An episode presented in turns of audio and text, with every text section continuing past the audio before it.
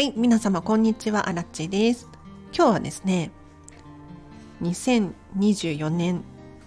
どんな年にしますか？っていうテーマで話をしていこうと思います。このチャンネルは、こんまり流片付けコンサルタントである私がもっと自分らしく生きるためのコツをテーマに配信しているチャンネルでございます。ということで皆様いかがお過ごしでしょうか？なんとこの日がやってきましたね。今日は2023年の12月31日ということであらちゃんですね今日午前中水回りの掃除をいたしました。トイレとお風呂場とキッチン。割とねあの満足しております。で今日のテーマなんですが来年2024年どんな年にしたいですか？もちろんねあれですよ。このチャンネルこんまり流片付けコンサルタントのチャンネルなのでお片付けをするとかお片付けを終わらせるとかまあそれは当たり前のことなので 一旦置いておいてじゃあ来年来年の今来年が終わろうとしているこの瞬間にどんな気持ちだったらよりハピネスを感じるだろうかっていうのをちょっと考えていただくといいかなと思います。というのもねなんか最近アラチの周りで本当にこれを言う人が多いんですよ。来年のもう12月31日だったとして2024年に起こった最高の出来事って何でしょうか？もう終わったと仮定してこれ良かったなあれ良かったなこんなことできたなっていうのを考えるんですって。これをやってみるとね本当にやるべきことっていうのが明確になってくるような気がしますので是非ね皆様来年の今頃何ができたらハッピーかな嬉しいかなやりがいを感じるかな是非考えてみましょう。ちなみにねアラチェ2023年今年もねいろんなことが起こりましたよ。皆さんもねきっとねいいことも悪いこともいっぱいあったかと思うんです。自分が想像していたこともあれば全く予想外の出来事もあったんじゃないかな。それらに対してこう今ね振り返ってみてどんな学びがあったかななんて思ったりするわけですよ。で最近よくやってるのがノートを書くっていう。あノートっていうのは本物のノートですよ。最近ブログも始めたのでねノートっていう。そっちじゃなくて私の愛用している無印良品さんの A4 サイズのノートちゃんに今年あったハッピーなことを書いてみたりとかあとは来年起こるであろうハッピーなことを書くとか。でさらにそれに伴ってどんな学びがあったのかなだったりじゃあ来年こうこうこういうことがしたい。そのためには今何ができるだろうか。っていうのをどんどんどんどん書いていくんですよ。そうするとねなんか頭の中で考えているよりも明確になって本当に実現するんじゃないかなって 思い始めるんですね不思議なことに。なので是非皆様お手持ちのお気に入りのノートとペンを使ってですね書き出してみましょう。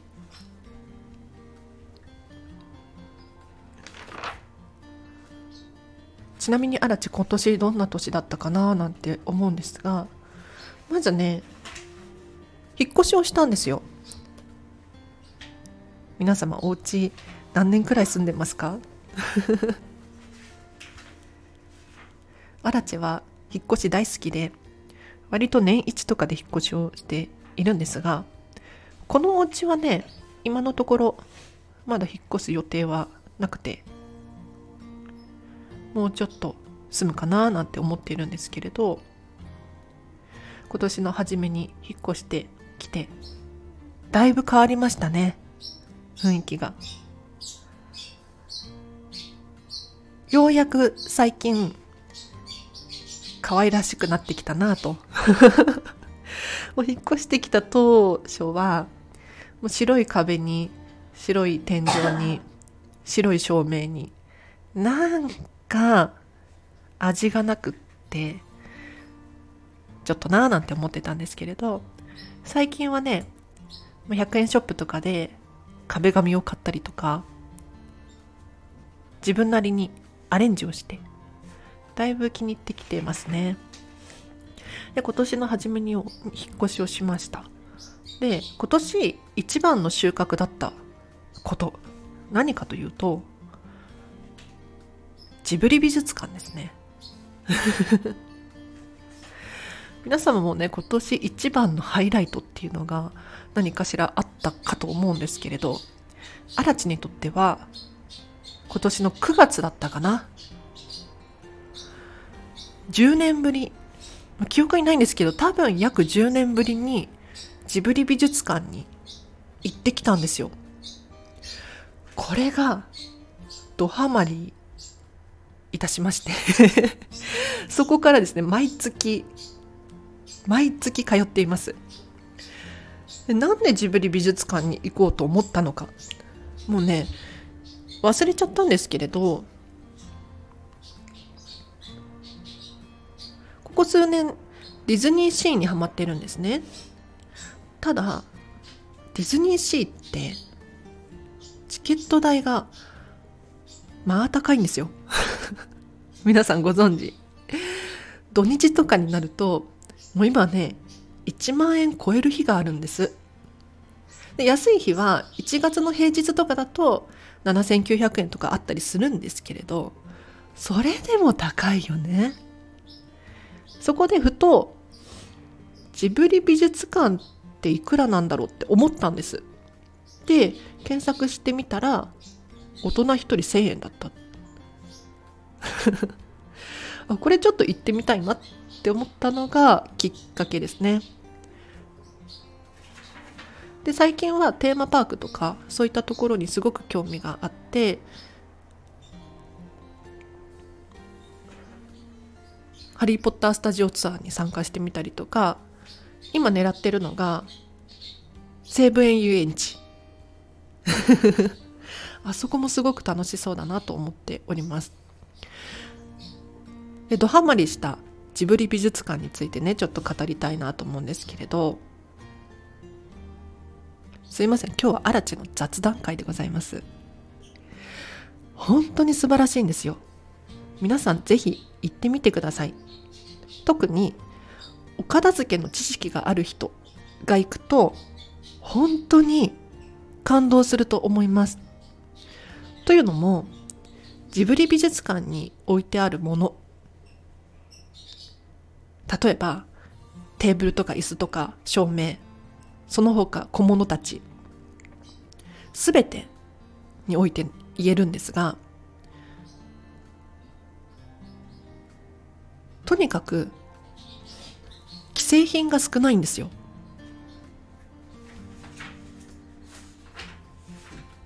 なので特注で作っていたりとかもうそれにサイズに合わせてわざわざ作ってる。作ってもらってる。そういったものばかりで本当に自宅と比べて再現度が 再現性が低いっていうのかな。真似できないんです。ここにすごく感動しますね。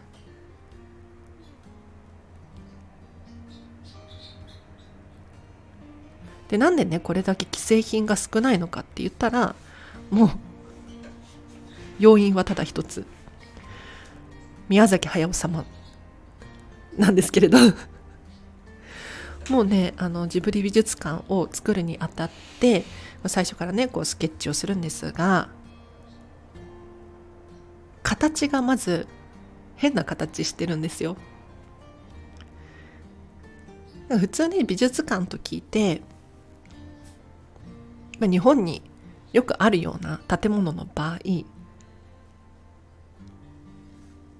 割と形がね四角くて階段がどこにあってエレベーターがどこにあって何の展示がここにあるから目指して歩いていけば行けるたどり着く。っていうのが普通だと思うんです。一方でジブリ美術館はそうじゃないんですよ。なんせキャッチコピーが迷子になろうよ。一緒に。なのでもうね迷子にさせるための建物なんです。あの入り口入るじゃないですか。受付があるんですけれど受付済ますと階段を降りなきゃいけないんですね。下らなきゃいけないんですよ。要するに地下1階なんです。なんだけれど地下1階がこう吹き抜けになっていて外からの光が差し込む作りになってるんですよ。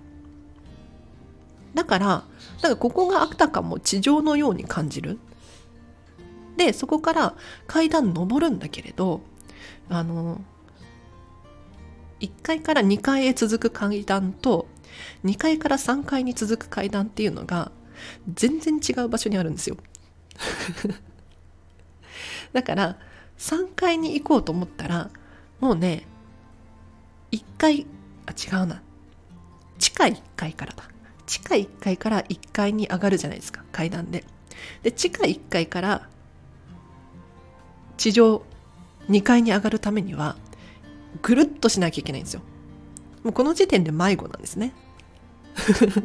だからみんなこう今自分が何階にいるのか分かんなくなっちゃうし階段がどこにあるのか分からなくて出口がどこか入り口がどこかっていうのも分かんなくなっちゃう作りなんですよ。それに伴って階段の手すりとかも本当にサイズぴったりに合わせて作ったんだろうなっていう手作り感満載なんですね。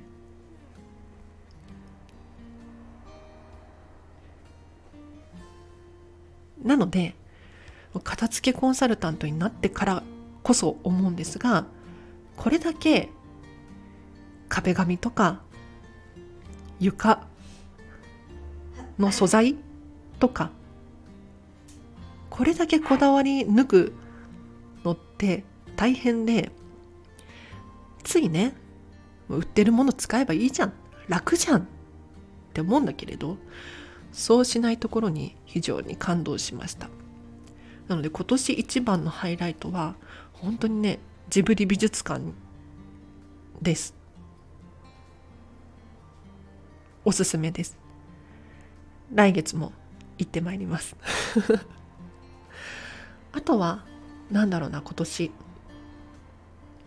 今年もよく働いたなって思いますね。私は普段は飲食店でフルで働いております。週5ですね。フルで働いていて休みの日とかあとは時間を飲食店の時間とずらして片付けのレッスンをしたりとかコーチングプロコーチなのでねコーチングをオンラインでしたりとかあとはセミナーを開催したりとかあとウェブ記事も書いていたので毎月ね1から3本ずつ記事を書いたりなんていうこともしていましたただね実は来年のもう1月からアラチェの働き方がガラッと変わるんですよ 今までは飲食店で働いていたので週5って言っても、ね、特に金土日は仕事だったんですよね。で祝日とかゴールデンウィークなどのお休みホリデー期間っていうのかな？もうもうがっつり仕事をしていたんですけれど実は来年の頭にですね今働いてる飲食店を辞めることになりましてで次の働く場所も決まっているんですよ。もうこれがすんごい楽しみでこっちもね週5なんですけれど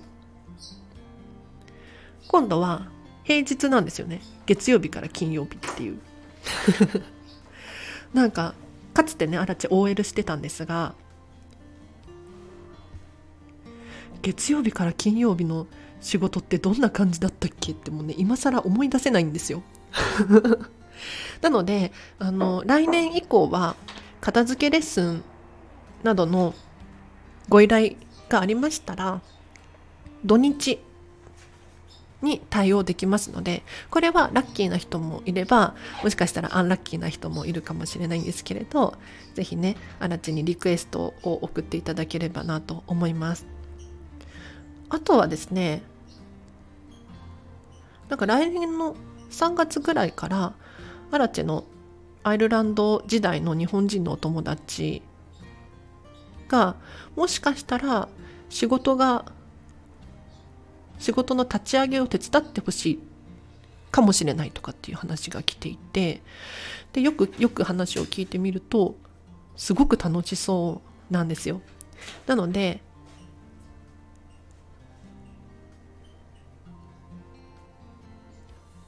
平日は新しい仕事を週5でして土日はお友達のお手伝いをしてみたいなことができたらすごく楽しいだろうなと思っております。なのでねあの片付けコンサルタントとして の話なんですけどこんまり流片付けコンサルタントって本当にいろんな方がいらっしゃるんです。あじゃ今日この話をして終わりにしますけれどもうがっつりこんまりでバリバリ働いてそれだけでご飯を食べていける人もいれば私のようにねあのこんまりはそんなに ガツガツせずに休みの日に入れたりとかお友達や知り合い口コミなどだけで楽しくやってる人たちもいるんですね。でそれはどちらも正解なんですよ。なんかね一見バリバリこんまり流片付けコンサルタントとして活動している人が正解のように見えるかもしれないんですが違うんです。というのもこんまりさんの教えが、まあ、一番影響してるんですが何かというとこんまり流片付けコンサルタント私たち試験があってそれをパスすると契約書に同意しなければならないんですね。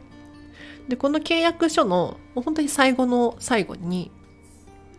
面白い約束があって何かというとちょっとニュアンス違かったらごめんなさい確かね自ら率先してときめく人生を送ることって書いてあるんですよ。だから例えば片付けコンサルタントでエグゼクティブクラスの本当に予約が数ヶ月取れないっていう大人気の先生やこんまりさんのお弟子さんとかがいるんですがその人たちってねもうお客さんがいっぱい来ちゃうから 仕事を入れようと思ったらたくさん入れることができちゃうんですよ。だけれど毎日じゃあ朝から夜までお客さんがずっと来るからって言ってお客さんの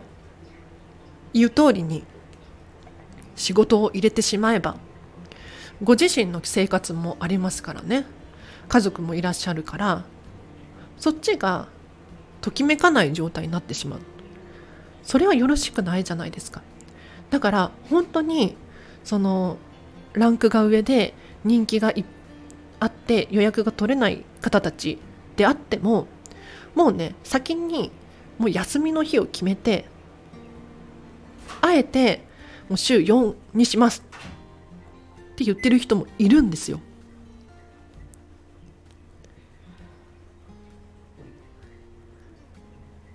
だから私たちは無理やりね仕事をたくさん入れるのが正解ではなくって自分の心地よいペースで、まあ、お客様とのね希望もありますけれど相談して心地よい関係性だったりとかっていうのを選んで仕事をしてるんだよと。なので荒地にとってはあくまで片付けコンサルタントのお仕事は あのゆっくりやりたいなって気づいたんですよ。そんなになんだろういっぱいいっぱい宣伝してとかもうとにかく会った人に名刺渡してとかそこまでじゃないなっていう気づきがあったのでちょ来年以降はもしかしたらもっとあのお客様を厳選するかもしれない。うん。そうね。でもねあのこんまり流片付けコンサルタント年会費を払ってるんですよ。確か。3万3000円だったかな。でもねこの3万3000円の中には、まあ、こんまり流片付けコンサルタントとしての、まあ、活動費に加えて何て言うのかな。毎月こんまりメディアジャパンからこうメルマガが届いたりとかあとはまあ、システム利用料としてその公式ホームページに写真と名前が載ってる。でそれを書き換えができたりとかする。アラチェの場合はその自分のね公式ホームページ持ってないから、まあ、これはありがたいですよね。他にもなんか週に1回とかでこんまりコンサルタント限定のオンライン会議みたいなのがあって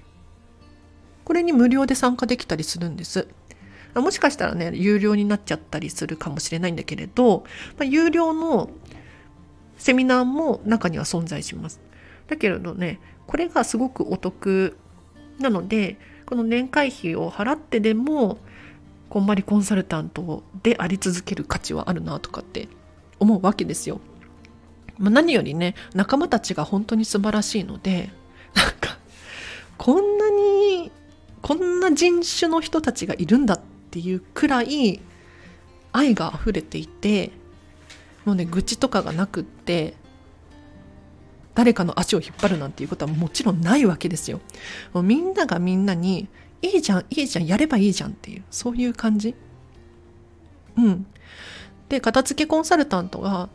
最近ね結構増えてて、まあ、大体300人くらいいるあ日本ではね300人くらいいるらしいんですけれど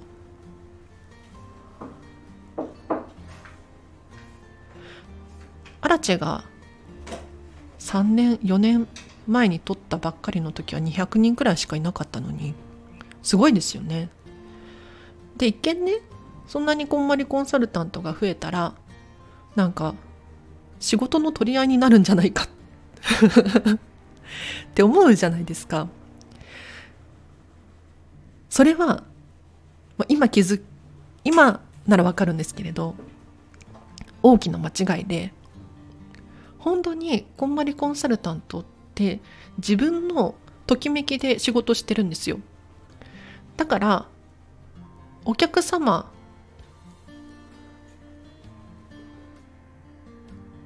の取り合いをしているどころかもうねあなたにぴったりのお客さんがいるよ。ってお互いに背中を押してるんです。すごいよね。だからねその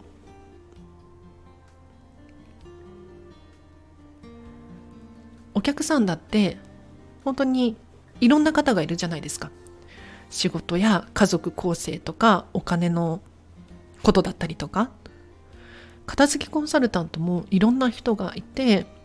子供3人いますっていう人もいれば男性もいるし、まあ、あえてね男性っていう表現をしますけれど男性のコンサルタントさんもいるしマラチみたいに一人でねフリーでプラプラっとしてるタイプの人もいればこんまりさんみたいにえっ、ー、と